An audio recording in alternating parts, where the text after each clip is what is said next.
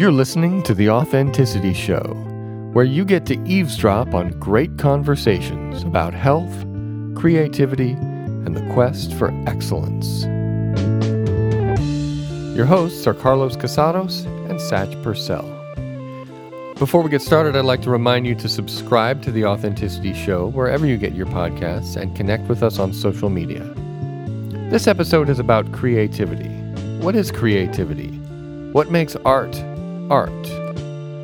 And what about creativity and healing, or the healing arts? Also, we talk a little bit about Burning Man, and Carlos breaks down the idea of perceptual positions, which sounds kind of dry and boring, but which is actually really fascinating and very useful in everyday life. So let's get going.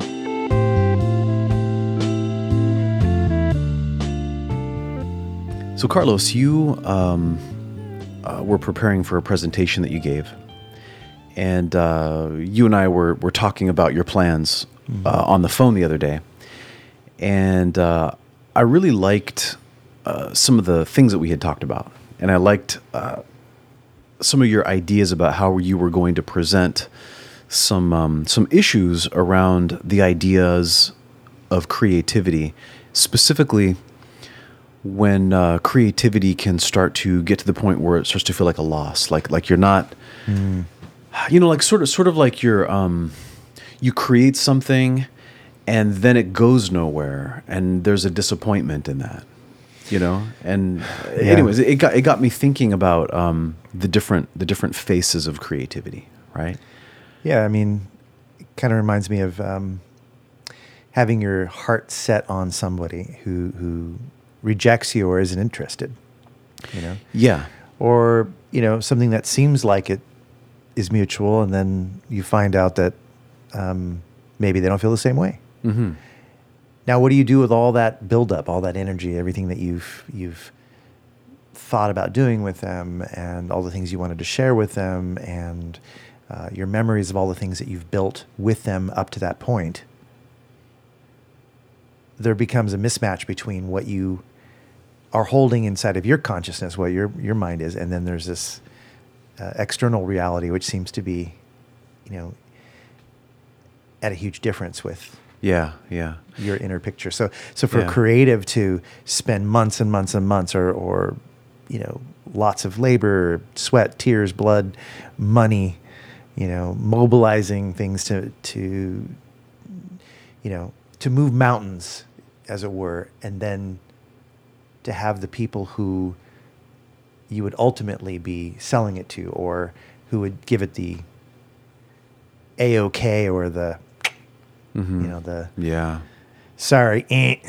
um, those people can sometimes also be like that lover that rejects you because then Yeah. all that energy that you put into that project is now seemingly going down the drain.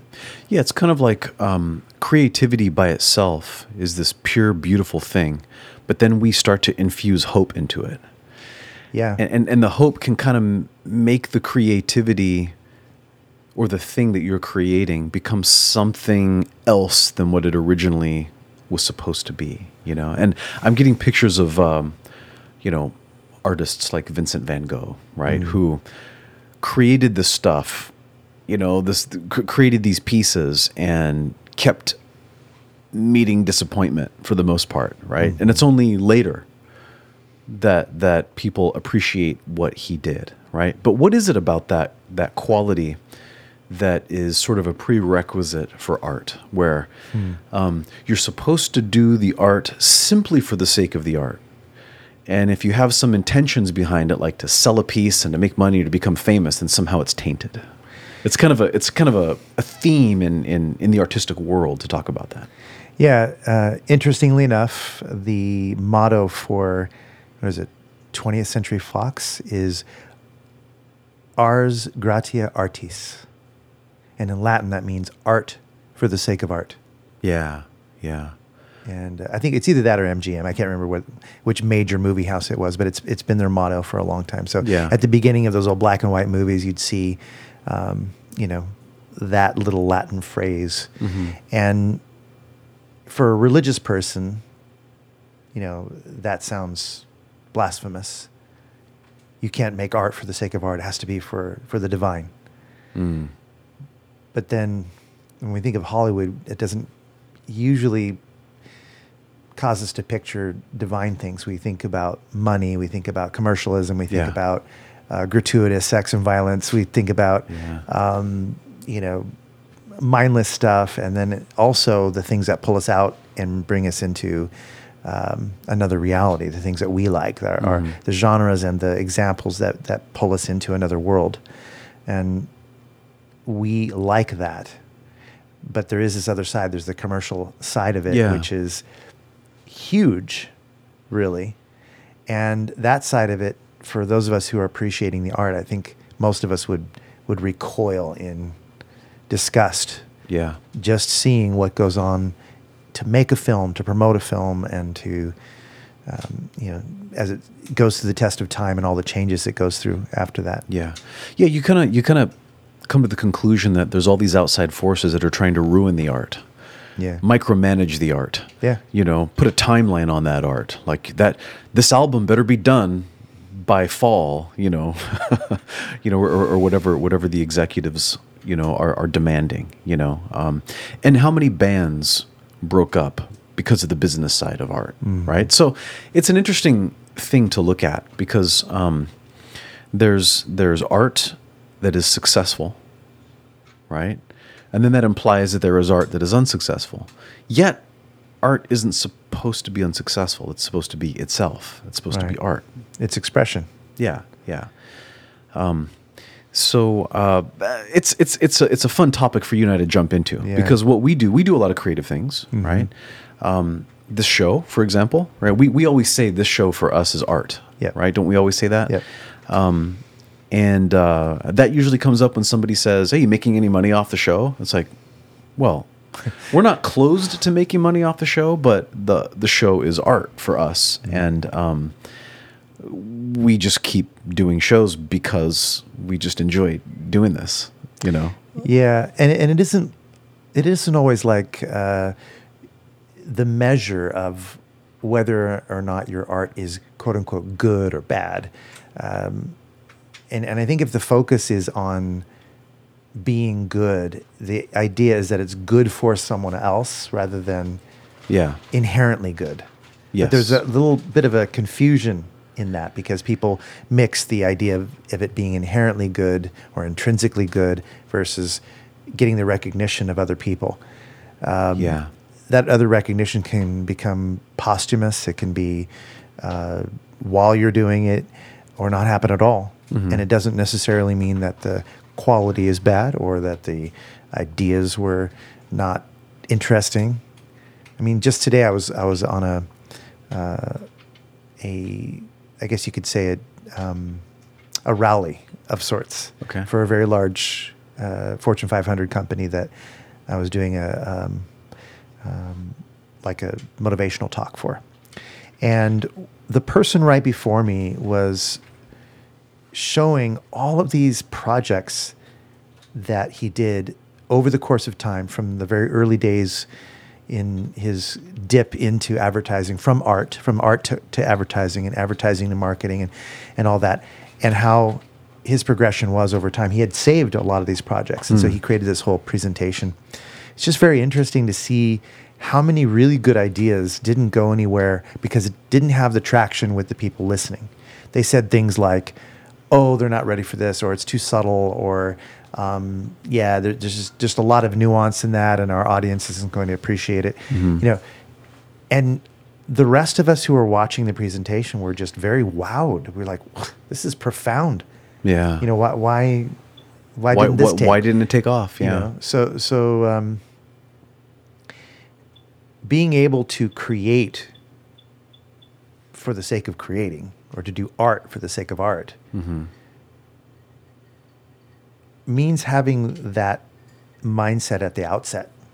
Because if you don't if, if, if you're confused and you think that your art is only valuable if other people value it hmm then you're likely to shift your motivation. I'm not saying you can't produce really really amazing things for money. Hmm some people are really good at that and they have a knack for feeling what people want to hear or see or experience. Hmm that's its own skill but it doesn't necessarily mean they're a better artist.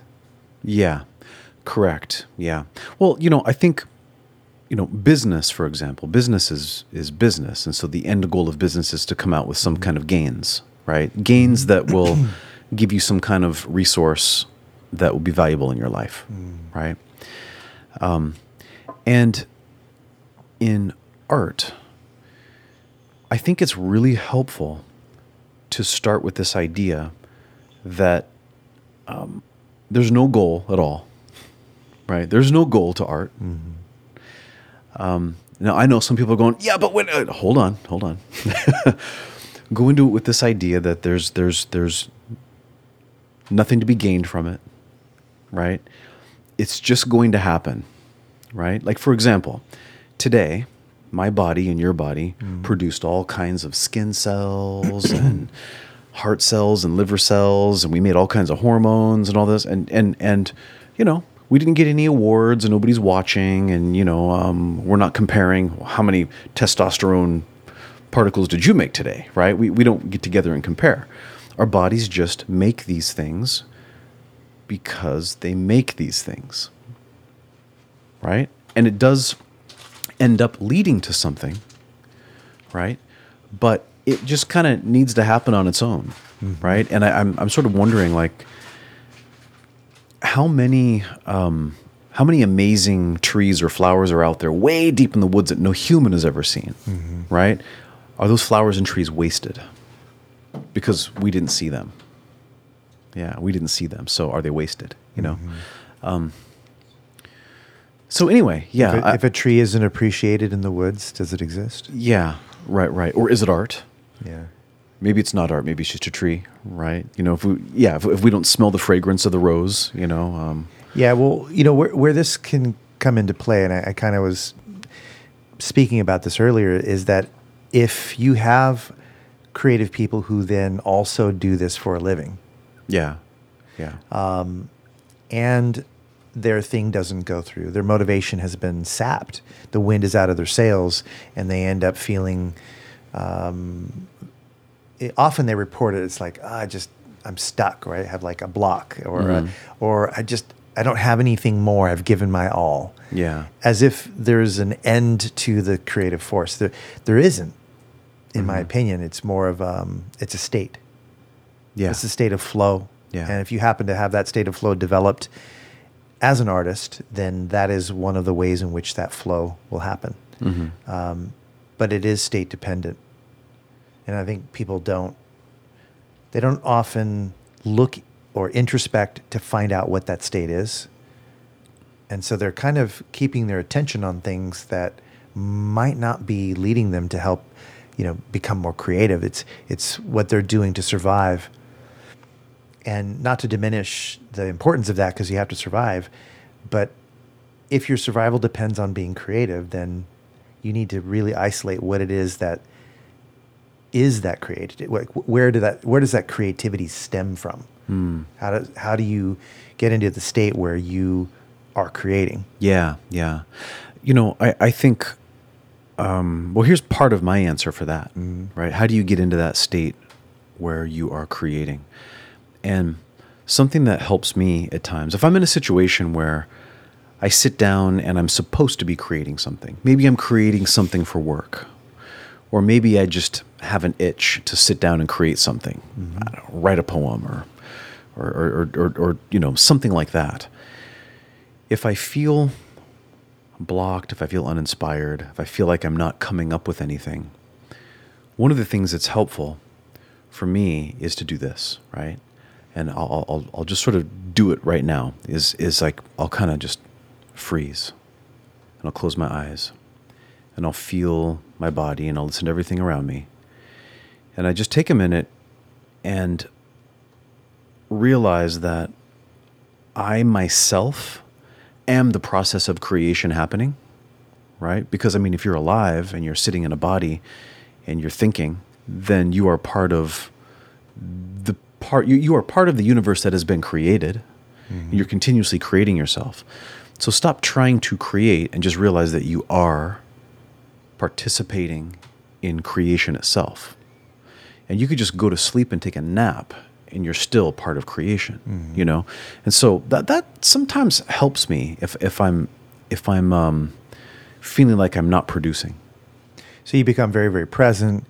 Uh, you, you you attend to your present awareness with the presupposition that you are um, part of a creative process already. Yeah. That you're you're uh, inexorable sort of um, participant in that. You're you're you're you're just you are creation and you are Yeah. creating, Yeah. and then somehow. Um, allowing that to exist in your consciousness in the background somehow maybe stimulates you to trust your flow and you tap into something. Maybe you follow an idea, you get an urge, or you get a compulsion to to to, to see something, um, and then you do it, and then the result end result is that creative thing. Whether it's a Yeah. a line of poetry or a drawing or a few notes on a guitar. Yeah. Yeah, exactly. Because, you know, I think sometimes when we start to um, get into our internal dialog and we say things like, or, or we often hear this from people, right? You know, I'm not very creative or I'm not the creative type. Yeah. And I think, hold on, hold on. Just acknowledge for a second that you are creation itself. So just lean on that for a minute and relax into that and let that kind of kind of recalibrate where you're coming from.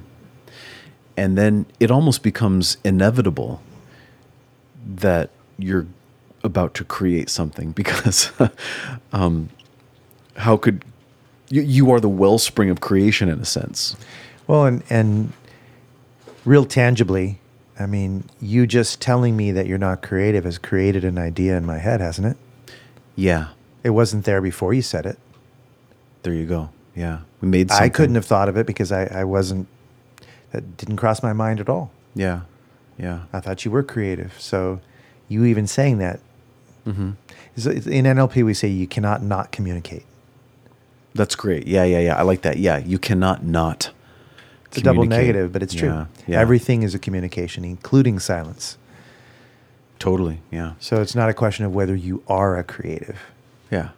You know, Carlos, I'm, I'm looking at your eyes right now. Mm-hmm. Nice color. Did you make that yourself? I did. Beautiful. Yeah, yeah, yeah, yeah. I noticed you went with kind of the more um, uh, black pigment in your hair. I went with more with the brown. Mhm. Yeah, yeah. You like how I did that? I did. Yeah, yeah. I did that myself. It's a, a very specific to you as well. Yeah, it is. It is. It's it's it's, it's very neat. Um, I take up space in a very particular shape, right? And you take up space in a very particular shape, and the the two shapes are similar, but not to be confused with one another, right? Nope. And um, uh, and and we did that ourselves, and nobody even had to give us any lessons. We just did it. We're unconsciously competent Yeah. Right. Right. at right. being us. Yeah. And, you know, um, uh, for anybody listening to this, they won't be able to see what I'm about to point to. But on the video, you know, we're, we're in uh, a room in my home and uh, we had this little, little tapestry, which was, but by the way, this is, if this is the tree of life. And I'll tell you what I love about this little, little, little piece of art is if you look at each individual piece, it's not very good. right? I'm like, there's birds and there's flowers and there's leaves, and it's like some of those are some some pretty poor looking birds. Right? Like mm-hmm. like I, I, I look at it and I'm like, those flowers are so simple. It's a, it's the tree of life. And this was like ten dollars or something on Amazon that I got. Mm-hmm. And I look at all these individual pieces, and none of none of the drawings are particularly that great. But yet, you put it all together, and it's kind of phenomenal. You know? is. And um, I, I think the lesson there is is when you keep creating, as you s- step back from it and look at it with some space, um, it actually s always starts to come together. Do your work and walk away. Yeah, Doubting 101, right? yeah, Do the work and walk away. Take no credit. hmm yeah, Uh, you do things for their own sake, for the intrinsic value of it, rather than bargaining with something else Yeah. in your mind or with someone else. yeah. Um, reminds me of uh, the Tai Chi teacher that we had that said, "Don't try to be good. Don't try to make your teacher happy. Mm. Just ask the question: What is Tai Chi?" Yeah, yeah, that's beautiful. You know, as you're practicing. So, you know, if you're if you're creating art, then we're really all pointing towards this this thing, this sub, this this quality. It's not a thing. This quality of um, of feeling creative, of doing creative things, of uh, sensing a creative flow and expressing that creativity. Whatever that is, that's a state. Yeah. And uh, trusting that the state itself is all that you need in order to feel driven to create. Hmm. Yeah. Well said. Well you know said. what I mean? It's yeah. it's circular in its Yeah. logic, but it's true because uh, if you feel like you gravitate towards wanting to create things and you have begun to hone a skill like drawing or music or writing or dance or whatever it may be, Mm-hmm. then you've already carved that pathway and you will feel ebbs and flow in the pulse, the rhythm of life, right, moving through you that f- causes you to want to create. Mhm. There'll be moments when you don't feel like creating. But it's not really dependent on outside things. It's something else that each artist has to discover for themselves. But the quickest way is to continue to realize that you can literally create for its own sake, just to be creative. Yeah. And Yeah. anything else, any other motivation is unrelated to creating. It might be related to making money, it might be related to having fame, it might be related to, you know, some other thing, but it's not the creation. Mm-hmm. So, can you be authentic as you move forward and you know be the artist that you are, and still make a good living? Focus on you know putting a roof over your head and and and all the things that need to happen.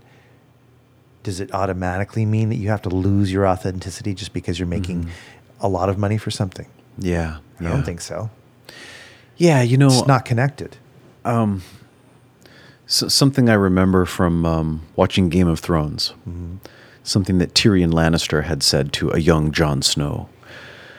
Um, he was talking about it was it was the scene where they first met, and and he kept referring to him as as Bosted, and he said something along the lines of, "Always remember who you are, bastard, and nobody can use it against you." Mm-hmm. you know and um, if we are creating something even creating your own little life as boring as it might seem Mhm. right um, remember that you're creating your boring little life i create boredom all the time i'm really good at creating boredom um, remember who you are you are the one creating that and that can never be used against you and as soon as we forget that we are the, the one creating the things in our lives funny enough, not only can others use it against us, but we start using it against ourselves. Mm-hmm. And we do that all the time, you know? Oh, my idea's fizzling out and I'm not making money. Or my I, I created something and nobody seemed to really care, you know. I made a Facebook post and and I only got three acknowledgments from it. That's kind of disappointment. It's like we're already, you know, um, forgetting who we are when we made it. You don't post anything without any other reason except because you felt like it. Mm-hmm. It was fun to post it, you know? back in 1993, you're reminding me, um, there was this group called the Cacophony Society, and, and they may still be around. I don't know. I lost touch with all of that. But they had this event prior to this that was something called uh, the Kill Your TV event. Okay. And they um, would get a television and they would do this kind of uh, quasi occult ritual around it and smash the TV and destroy it. Okay. Um, and it was a big dramatic kind of thing that people joined in on, and it was Okay. done in somewhere up, I think up in Marin, maybe okay. at the beach or something. But um, I believe they're connected to that very large event that happens every single year in the Black Rock Desert, the one that happens in August. Ah, yes. the one that you know many, many, many people go to. Yes. Uh, they dress up and they they they create whole villages. It's like a self-sustaining little village or something. Yeah. And um, for me, it was 1993, and I was in the middle of Black Rock Desert, which I've never been to up to that point.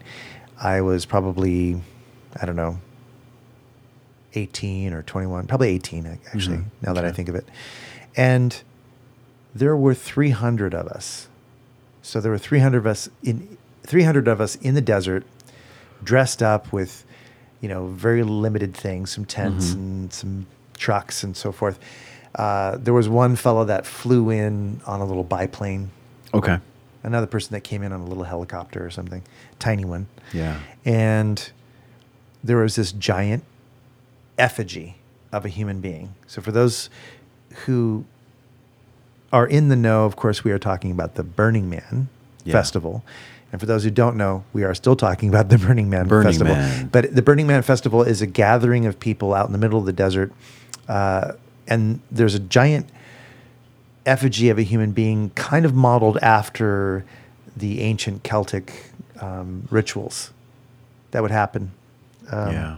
I'm picturing the Wicker Man. yeah, just like the movie The Wicker Man. Yeah, Um, yeah. They would have these big, giant wicker men, and they would fill them with livestock and sometimes humans, Mm. uh, and burn them and offer them to the gods. Uh, and that was when the going was tough. When the going was not so tough, they would just offer fruits and vegetables and Mhm. you know the fruits of the field, so to speak. Yeah. Well, when I was there,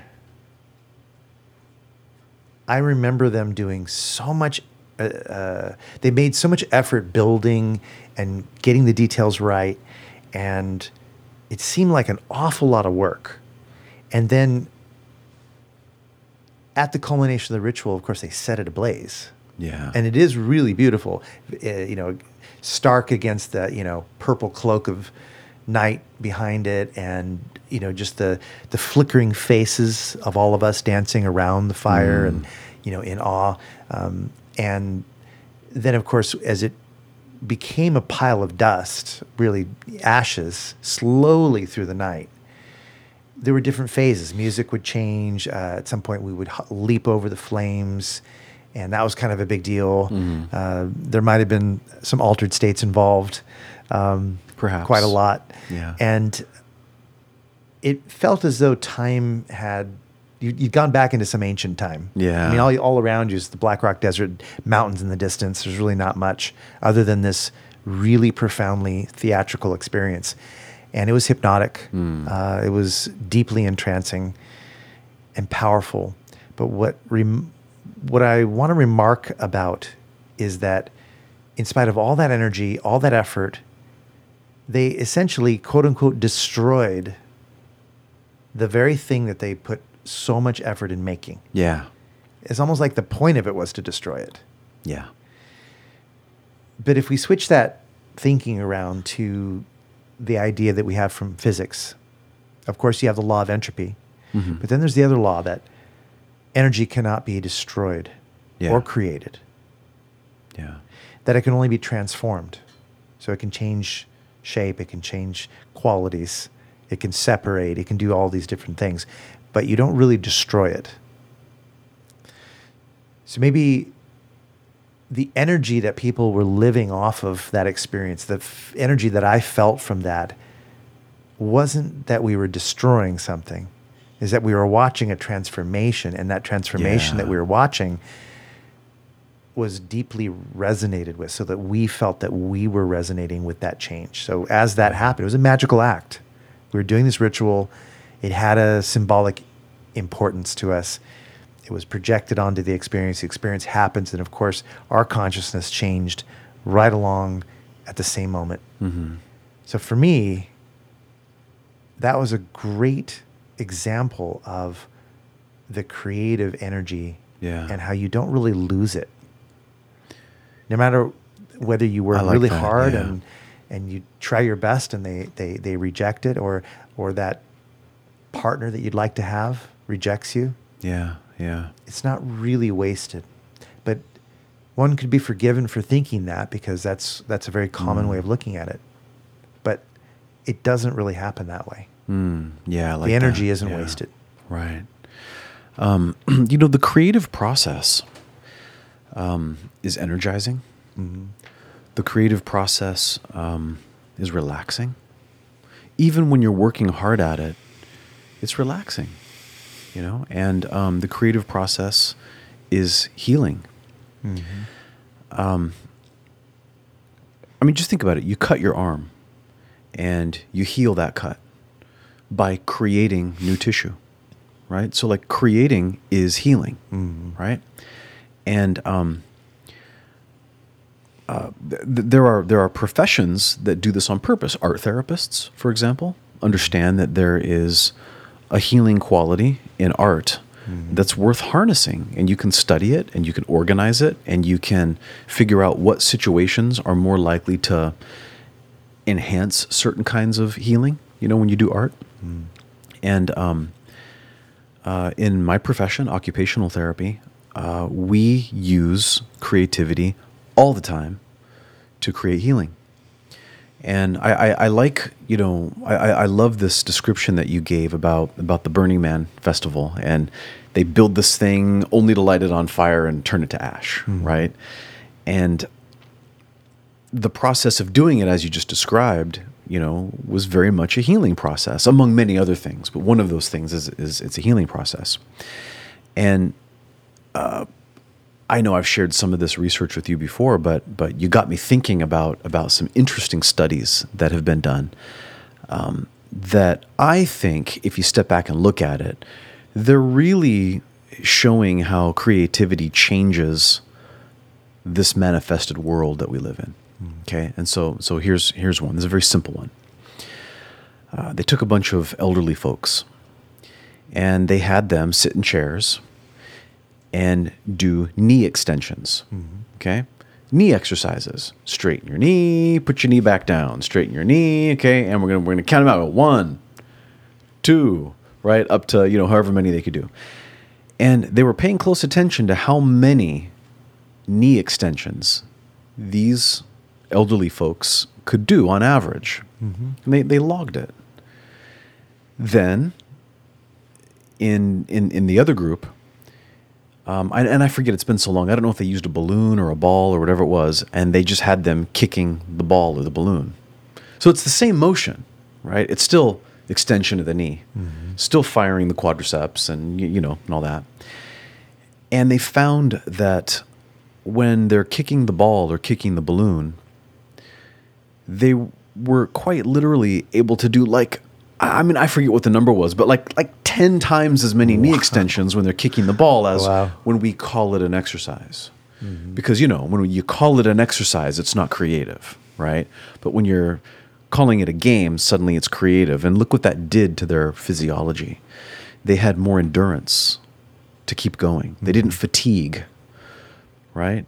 If that's not healing, then I don't know what is. Yeah. It's really amazing that difference between when their attention is on doing an exercise versus just having fun. Just having fun. Yeah, yeah. That's such a difference. Yeah, um, and it and and there's another study where, again, you know, it's been a long time since I've I've read about these, so so I'm, I'm I might be missing a few pieces, but this is the gist of the study. Um, somehow they were like using you know some kind of EMG technology, and they're looking at like muscle fiber recruitment when uh, people were doing different different activities. And so one of the things they did is they would put a piece of paper on, on the table, and they would say, "Okay, we want you to um, take that piece of paper and wad it up into a ball." And then you know set it down. Okay, so then they would they would wad up the piece of paper, crumple it up like we've all done a bunch of times, and they'd set it down. And then they were looking at various patterns in how the muscle fibers were recruited. And then they had people take the the piece of paper that they wadded into a ball, and they'd have them try to make a basket by throwing it in the trash. You know, whoosh, they try, try to you know, make a basket. And they were looking at you know the muscle uh, fiber recruitment, you know, from from you know shooting the the basket. They're they're comparing all these different things, and they found something really, really, really interesting. Is when people knew that they were going to wad the piece of paper up, and e- and then eventually throw it into the basket, like they're going to try to make a basket, versus people that were just told to wad the paper up into a ball. They found, contrary to what they thought, they found that the muscle fiber recruitment was totally different hmm. in the crumpling process. Not only that, they found that the muscle fiber recruitment was different in the way they reached for the piece of paper to begin with. Wow. So if the person knew they're going to th- eventually throw the wadded piece of paper into the trash can like they're making a basket versus not knowing they're going to try to make a basket, it changed the way they even reached for the piece of paper. That makes sense. It makes sense in retrospect, doesn't it? Like Yeah, when you look at it at does. it. Yeah. because you'd want to you'd want to be able to make something that you could comfortably throw you could feel the shape of it the weight of it and and that could seriously affect its flight through the air Yeah. so you'd want to Yeah. really get to know that paper before Yeah. you threw it if you wanted to be very accurate Yeah. Yeah. Totally. so that makes sense that you'd be doing some motor planning a little at a different level different intent, right? Yeah. Because you're you're creating that wad of paper for a different purpose, Mm-hmm. right? But I thought it was interesting that it changed the muscle fiber recruitment even when they reached for the piece of paper before they even started the wadding up process, Mhm. right? Yes. And it kind of gets me thinking, Mm-hmm. how different is it to recruit your muscle fibers when you're getting out of bed in the morning to go do something that you want to do versus getting up in the morning to go do something that you don't want to do? agreed right? I've noticed I'm much more likely to feel back pain or hurt myself getting up in the morning Yeah. if I know I have a very difficult day at work. Mm-hmm.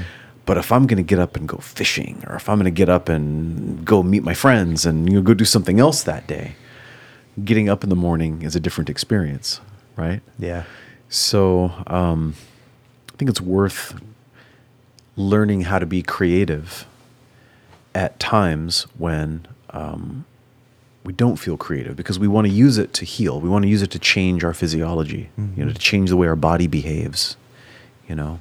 So Yeah, there are many ways to be creative.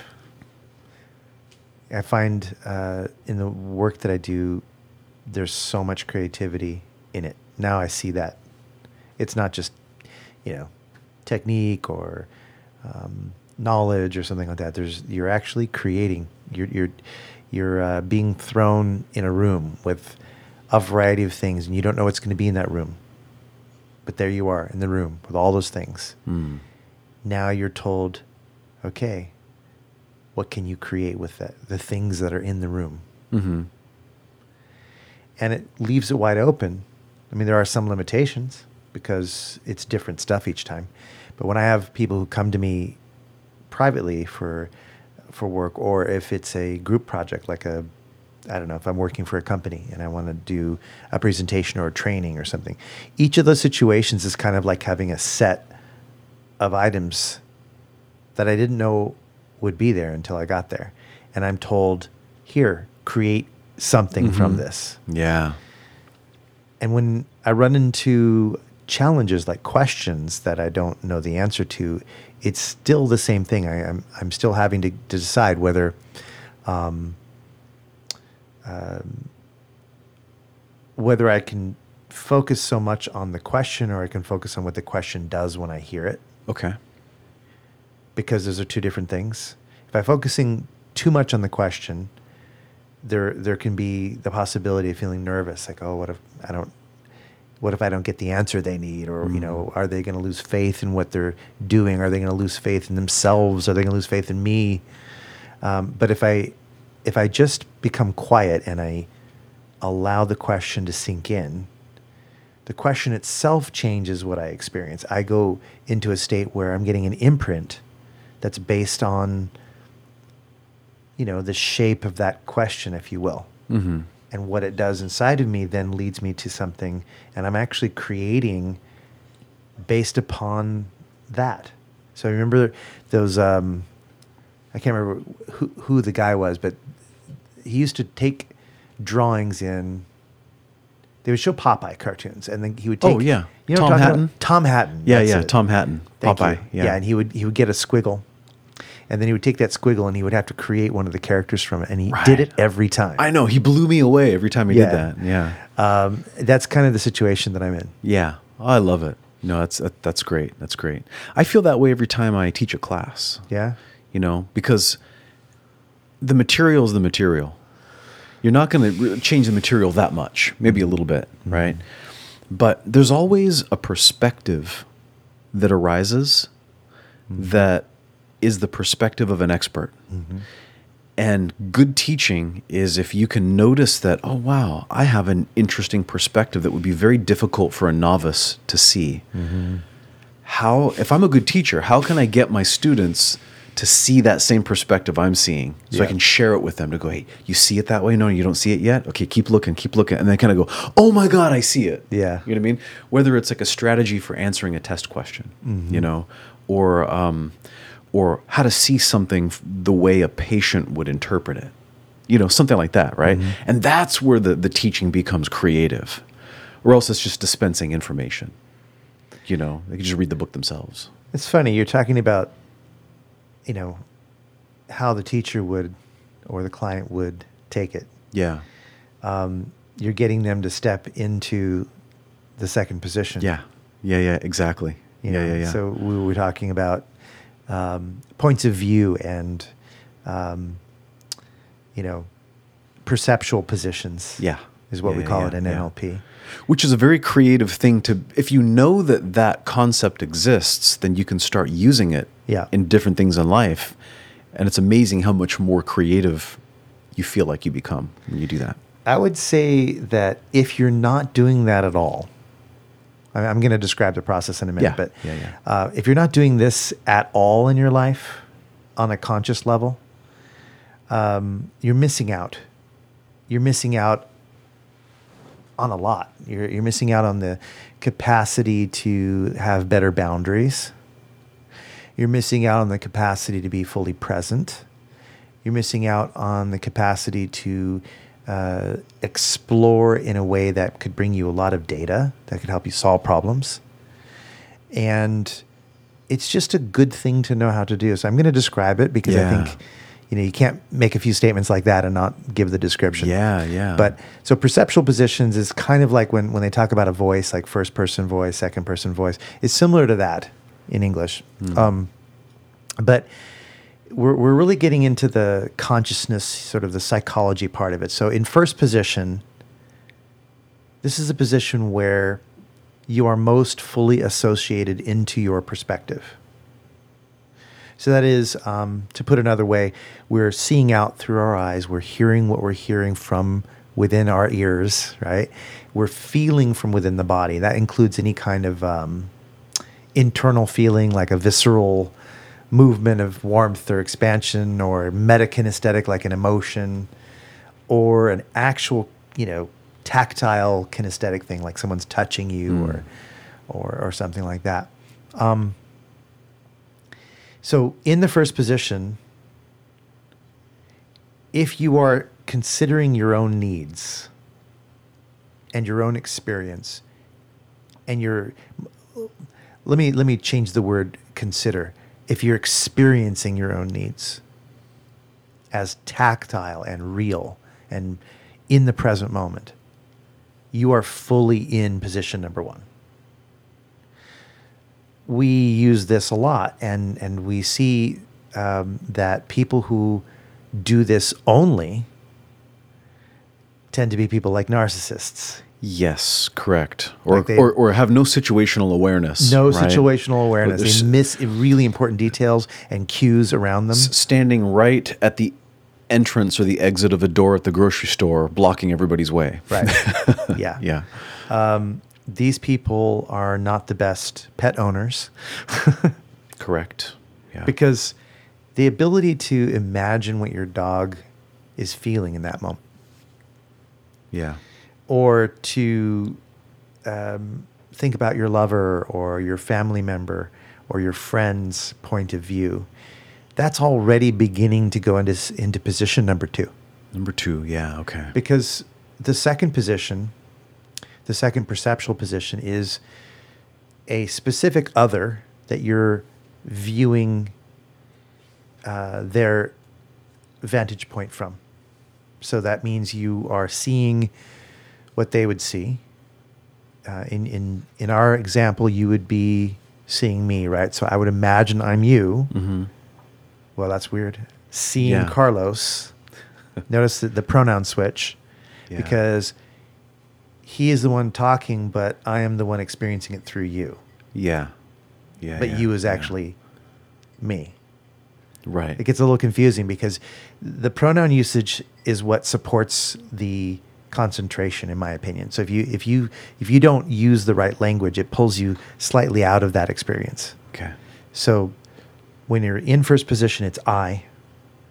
When you're in the second position, it starts when you start saying you, right? Mm-hmm. But then when you actually switch to that second position, your you is referring to the person you once were a moment ago, your Yeah. original body. Yeah, you're once removed. From, yeah, you're once removed from yourself. And so when I have people do this in the office when they're describing things, they'll say, um, "Say he," or "Say your first name." Don't Right. say I. Just skip saying I. Yeah. And it does help them to stay focused. It, because what will happen is otherwise is they'll slide in and out of that position because it's kind of hard to maintain. Yeah. But it's such a good thing.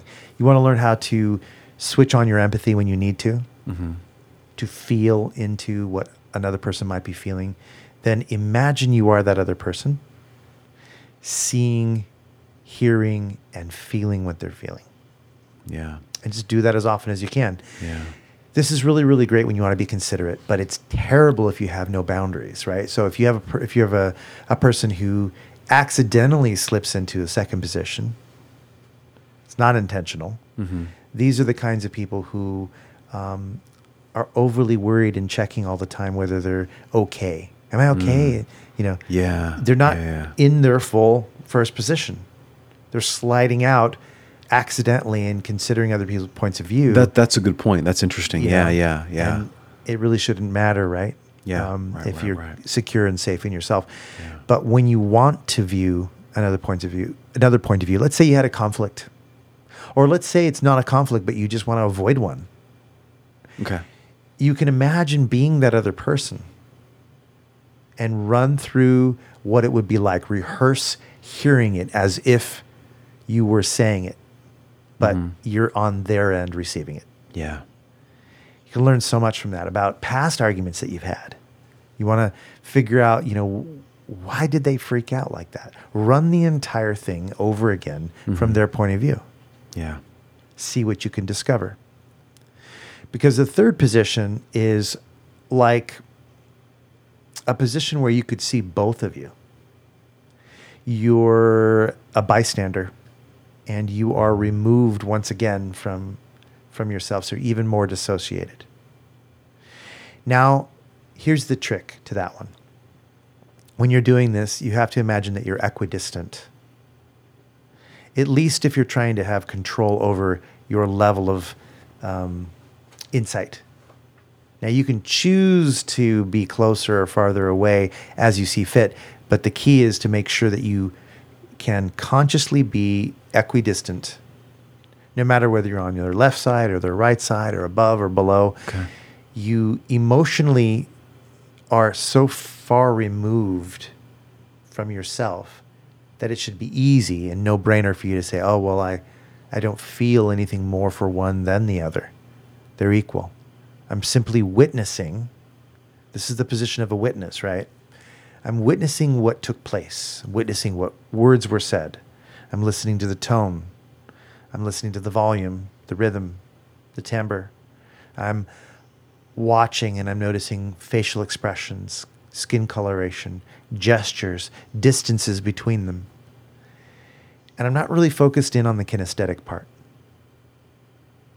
There might be an auditory digital part, in other words, the inner voice, the critical analysis part.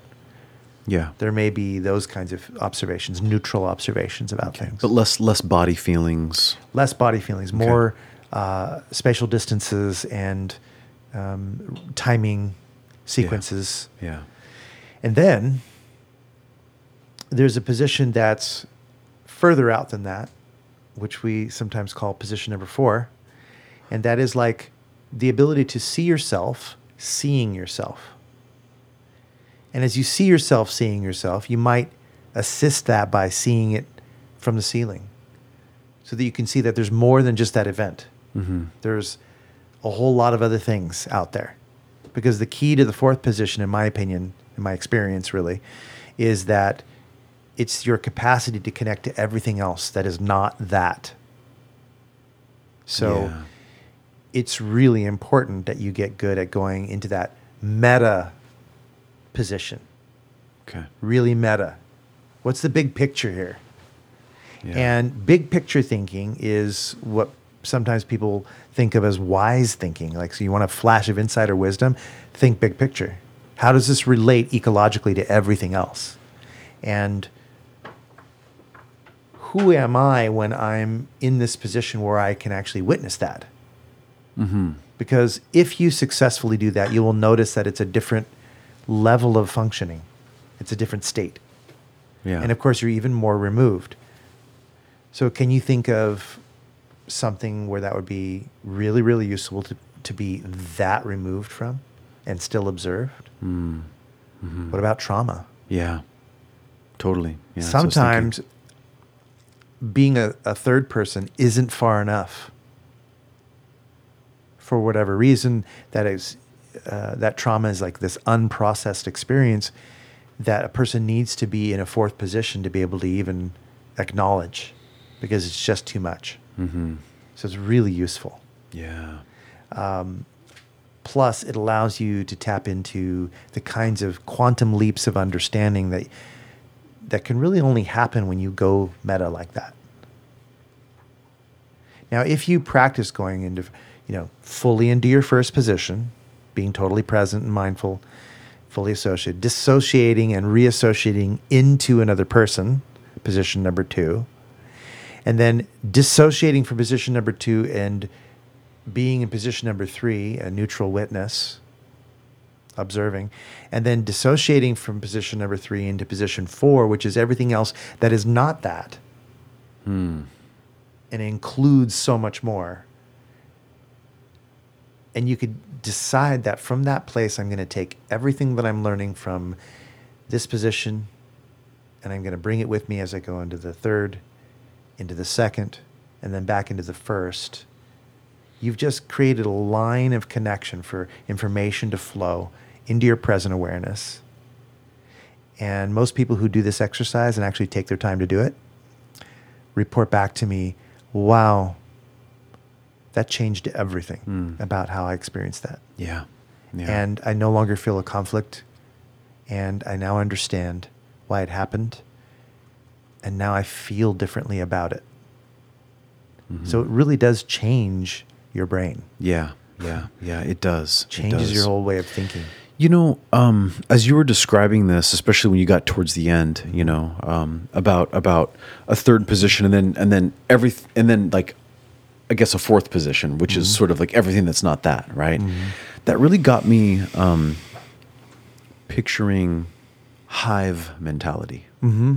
right? There, there, there's an individual bee, and there are a few other bees around the bee that see the bee. Mm-hmm. But then there's this collective consciousness of the entire hive, right? And what's powerful, the bee or the hive? Mm-hmm. It's the, the hive is powerful. You know what I mean? right. Yeah, sure. And, and and the individual bee mm-hmm. has the power of the hive when it's connected to the power of the hive. You know, and and that, that's what I love. It's first of all, this is a creative way of seeing ourselves and our situations and everything that we're around. You know, We are the Borg. Resistance is futile. Yes. Your uniqueness shall be added to our own. Yes. We are the Borg. Resistance is futile. right? the strength of the wolf is the pack, and the strength Yeah. of the pack is the wolf. You, you know what I mean? Yeah.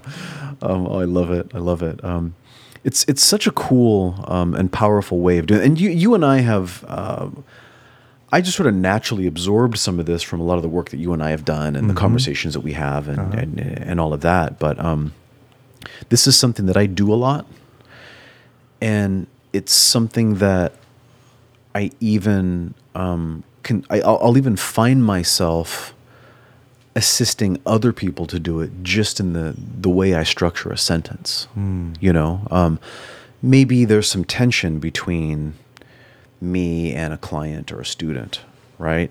And by suddenly thinking of me, them, the whole situation, the entire medical field, the entire educational field, right? Boom, boom, boom, boom, boom. You're already there, and it doesn't take very much practice. Just a little bit of practice Yep. to start getting good at pushing your perspective out farther and farther and farther. Then suddenly you're like, oh my goodness, here's a solution. There's something I could propose. This is a question I could ask that might get them to think about something else that might cause them to pose a solution that I'm not thinking of. Mm-hmm. And I thought that sounds a little crazy what I just said. Um, but when you have the whole hive working on a problem, it's only inevitable that you're going to get all these different ideas and all these different perspectives and, and how to solve the problem. We need to access the hive mind. Yeah. Yeah. You know? No, it's true. Um, what if not hive mind is is you know ecological thinking, right? You're thinking of Yeah. systems working within systems, working within systems, and how it all affects each other, how they're all interrelated. So, so yeah, and and you're right. It isn't that hard if you practice it. That's why I say like this is one of those hacks that you know you don't have to be um, a master of you know NLP or hypnosis or meditation or any of that stuff to practice this technique. You can get really good at it with you know very little um, in the way of repetition. I mean, you you you practice this you know ten or twenty times and you're like good at it. Mm-hmm. So it makes sense Yeah. that you do it. In fact, uh, I think that along with um, teaching the voices in grade school, they should have kids learn this more as an exercise. Mm-hmm. Because think about what happens when a kid, you know, steals the ball Yeah. and then ruins it for the other kids. Obviously, they're not thinking about position number two yeah. and they're definitely not thinking about position number three, and they're probably not thinking about position four either. Yeah. Yeah. So Totally, if yeah. you're going to ask an eco, uh, if you're going to check ecology, it means in NLP when you say check ecology, you mean uh, to say that you should ask yourself, how is this change or decision um, going to affect my body, myself, my relationships at home, like my family, my friendships, uh, my position at work, you know, my ability to produce income, uh, my position on this planet as a human being in relation to all the other living things. So ecology check is is one of the safeguards when it comes Yeah. to knowledge and decision making and empowerment. Because as you gain power, if you don't want to harm and create wounds and unnecessary damage, then you have to check ecology before you do anything. Yeah. I love that. Um, It's the same if you're being creative. Yeah, yeah, and and and that is a creative process Mm-hmm. of seeing where you fit into everything. You know, we're talking about hive mentality. The Stoic philosophers, right, would Mm-hmm. Yeah. say, "What harms the hive harms the bee," Yeah. and and you know, uh, you steal something from society, you have actually harmed the hive, which harms the individual bee, which harms you. And it takes some advanced, it's, it's not that advanced, but it takes just a little bit of advanced thinking to see that, you know? And, and what's funny is some cultures are going to, um, you know, I, I would say it this way each culture has their skill at seeing a piece of the hive, at seeing the the entire ecology, right? One of the things that happens in um, in our culture here in the United States, especially Southern California, right, is there's we are very good at individualism, and that's something that we need to be able to see. The hive needs to see that there are individual bees. That's part of being creative too, Yeah. and then the bee needs to see the entire hive, and that's also creativity. You know what I mean? Um, and um, you know, it always amazes me when I meet somebody from a different place or when I was younger and I traveled and went to different places. Some of the things that blew my mind at, like, I went all my life and I never realized this concept or realized this thing, and it was sitting there the whole time, mm-hmm. right? Because I never saw it. Because I just needed a completely different perspective to see something, mm-hmm. you know? Like opening a banana from the other end, from Yeah. the way that we do it here in California. Yeah. We open the difficult end of the banana. And in other cultures, they open the easy end of the banana. I'm like, you can open a banana from the other end. Yeah. You know, you know, it's like, well, how smart is that? Yep. Y- You know, just, just funny how that works, you know? Well, yeah. Um, opening it up from a different end as you open up that peel. Think about um, some experience that you had that was less than positive. Okay. When you change perceptual positions, you're opening that banana peel from the other end. Yeah. You know, you're seeing that you can get to it differently. Yeah. and um, we all have um, we all have the capacity to have a visceral experience, a reaction to anything that is really uncomfortable, anything we have an aversion to. Mm-hmm. If it was something really, really tragic and traumatic, or just something that you really didn't like, you still have a um, kind of an encoded experience that is that thing. Yeah. And when you, if you were to imagine going to re experience that or to recall those events, there may be a part of you that recoils at the thought of that. No, I don't want- to remember. No, I don't want to see it. Yeah. Or you'll skip past certain things. You'll avoid going there. And that's because there is a visceral encoded reaction that's associated with that thing. And you can see people moving, like gesticulating with their body or, or tightening up or becoming mm-hmm. asymmetrical or turning their body or wincing their face when you see them going through that Yeah. and it's something you can witness um, just in general out in life. Sometimes you're having a conversation with someone and you ask them a question, and they don't filter that question the, the normal way, like by avoiding it. They maybe they go there mentally, and suddenly you see them react that way, and that's a person who hasn't realized how to take control of those boundaries. But with the skill that is gained from doing the perceptual positions exercise, you can start to learn how to feel where those boundaries are. Where, um, where is that line? How close can you view that event before it feels unbearable? And if you were to wind back a little bit, like you know, pan back with the camera, is there a place that looks like a safe distance? By safe distance, meaning you're not getting a strong, visceral discomfort moving through your body. Mm-hmm. Yeah. Uh, and just doing that exercise alone, by changing those distances, people can discover that they do have some control over how they feel, Mm-hmm. that they're not controlled by everything. Like every one of the experiences they've had has happened to them, and it's it you know it doesn't feel like that anymore. They start to feel like no, it's not happening to me. I can control how this movie in my mind is playing. I'm the director of this film. Yeah. Yeah. So now I can use this, and um, maybe from one angle, I might see the distance between me and that terrible thing. Mm-hmm.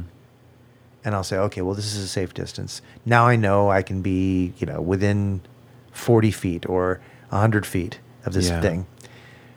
What I'll do is I'll say, okay, well, then change to the other side Okay. and imagine the reverse image. So you're on the other side of that experience. How close can you get to it there? Okay.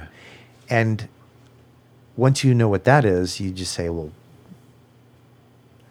what's the difference between this place and that place? Is there anything different about it? And naturally, the hmm. answer has to be yes. Yeah. How could it be the same? You're not on the same side. Yeah. That is so crazy. The orientation is different. Yeah. So you may not Yeah. necessarily know what to say, how to describe the difference. But you can Mhm. certainly, your nervous system knows it's different. Otherwise, you wouldn't be standing on the opposite side. You know, as you were describing this, um, uh, I was just thinking of a particular time in my life when I was going to college to study acupuncture, and and and I realize I do have certain angles in which I picture the school and the Yeah. people walking in and out of the building, and I realize, wait a minute. What if I enti- experienced my entire education there from some outside top corner the outside of the building and watched the entire, you know, three years go mm-hmm. by from up there? Yes. That's a very that feels very different. Very, very, very, very different. Well, if awareness is the word that we use to describe our capacity to witness experiences, and awareness is wherever your attention is at that moment, does the other aspects that you're not detecting in that moment, does it still exist? It's kind Yeah. of like the thing we were saying earlier about the flower and the trees in the forest. Yeah. If they're not appreciated. yeah. I mean, for me, when I hear that question, I think, well, yeah, of course it is. I'm just not paying attention to it. Yeah. It exists. Yeah. But if I'm not paying attention to it, that means there's some awareness that I'm not aware of Mm-hmm. that's Yeah. happening. In other words, there's a there's a um, there's a shape to what it is that is my attention. Mm-hmm. If I were to really concentrate it, when I say I, me saying I am happy. Well, there's the feeling happy, then there's the I, which is um, you know my my individual consciousness Mm-hmm. which is doing that happiness, right? Happy is is a state, right? But the state Yeah. is consisting of a doing. It's it's a process that I'm Yeah. doing. So, who is the driver of that action? That's I. How do I know what is I and what is not I? Hmm. Yeah. So we're talking about hive mind, right? Yeah. So there's I and then there's not I. That would include everything that's not just I. Yeah. So then, if I even have a concept of the not I and I have a concept of the I, that means my consciousness is partly in the not I Yeah. already. Yeah. Yeah. Yeah. It's got to. There's got to be some of it there at least. Right. Right.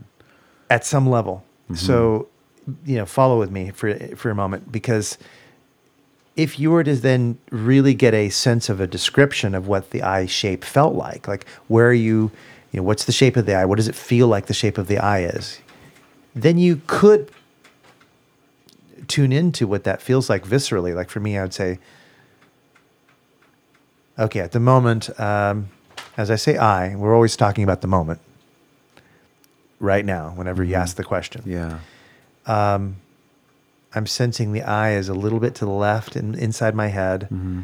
It's kind of like a not so clear blotchy shape. I can picture it in my mind, and it goes down uh, behind the back of my neck, and it goes, i but inside still. Mm-hmm. It goes down behind the chest, and, and is kind of like centered in the uh, the core of my body. Right. And that's like your. You're describing your.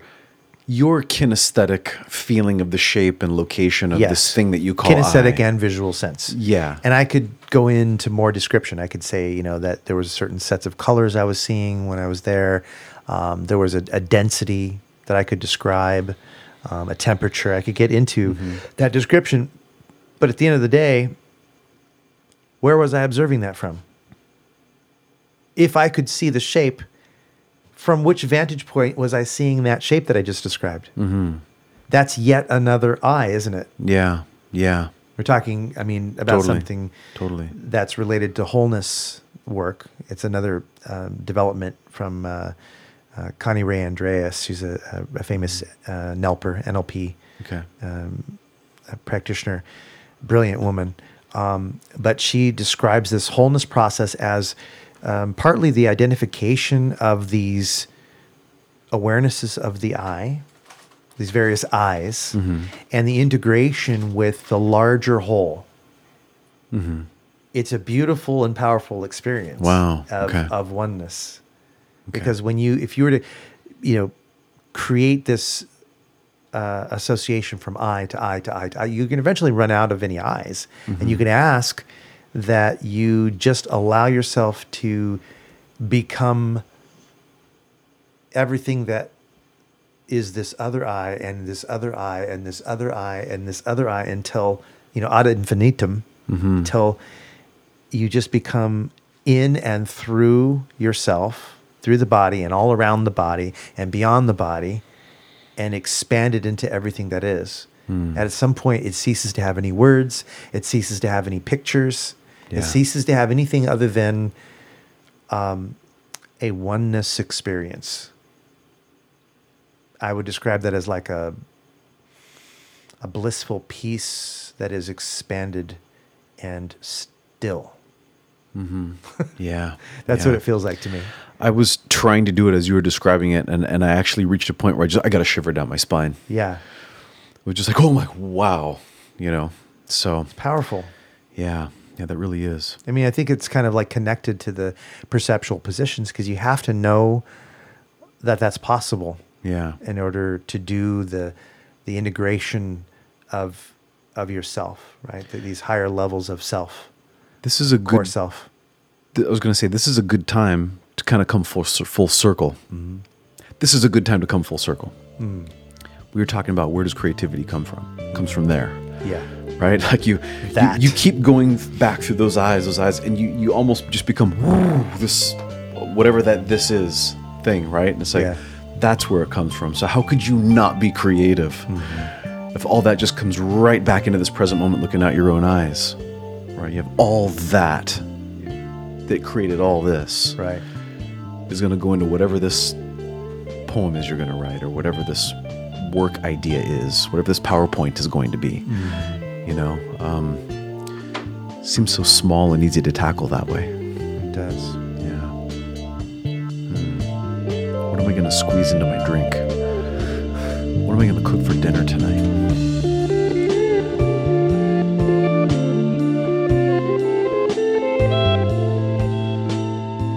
You've been listening to The Authenticity Show with your hosts Carlos Casados and Satch Purcell. My name is Oliver Altine. I produced the show and I also wrote our theme song, which you're listening to right now.